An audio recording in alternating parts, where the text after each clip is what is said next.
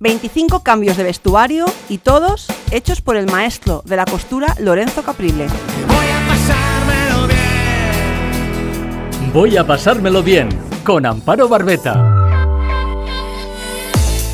Un musical, una obra de teatro, un combate escénico, un festival de música y una exposición. ¿Se apuntan?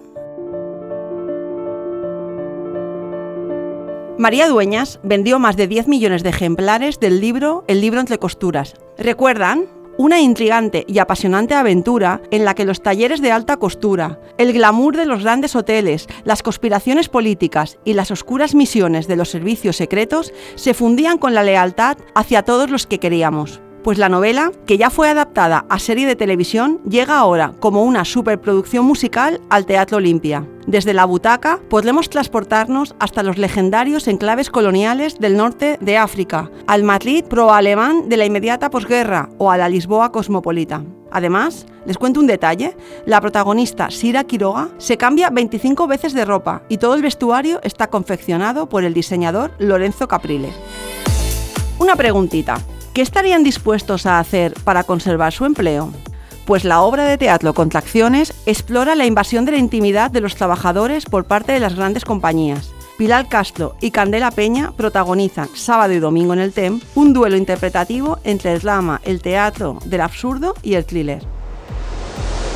Y otra propuesta. En todo un combate escénico que cuestiona la idea de la masculinidad, Jesús Torres llega a la Rambleta con puños de harina, un espectáculo planteado como un combate, en el que se reflexiona sobre cuestiones como el racismo, la homofobia o la violencia. Puños de harina es la historia de cómo Rukeli, Saúl y otros gitanos lucharon, resistieron, murieron y sobrevivieron al holocausto y a la sociedad, pero también es la historia de cómo algunos jóvenes se esfuerzan por encajar en el concepto ideal de ser hombres de verdad. Ellos defendieron su raza, su cultura y su orientación sexual contra todos los prejuicios. Cambiemos de registro y hablemos un poquito de música, y más particularmente de música en vivo. Les hablo del MUB, o lo que es lo mismo, música urbana en Valencia. 15 conciertos en dos días.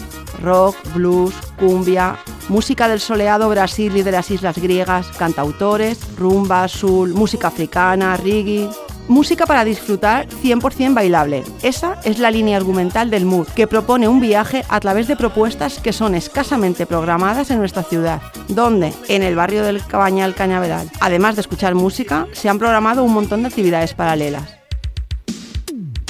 Y para terminar, pero no por ello menos importante, les invito a sumergirse en el arte de Eduardo Arroyo. Desde este fin de semana se puede visitar en la Fundación Bancaja una retrospectiva de una de las figuras clave del arte contemporáneo español más reciente. La exposición, además, es la primera que se realiza en España tras su muerte en 2018. Si la visitan, deténganse en El buque fantasma, la última obra en la que trabajó el artista antes de su muerte. Esto, recuérdenlo, son solo algunos apuntes de lo que se puede disfrutar en Valencia. Hay mucha más oferta, disfrútenla. Llega el fin de semana y vamos a pasárnoslo bien. Voy a pasármelo bien.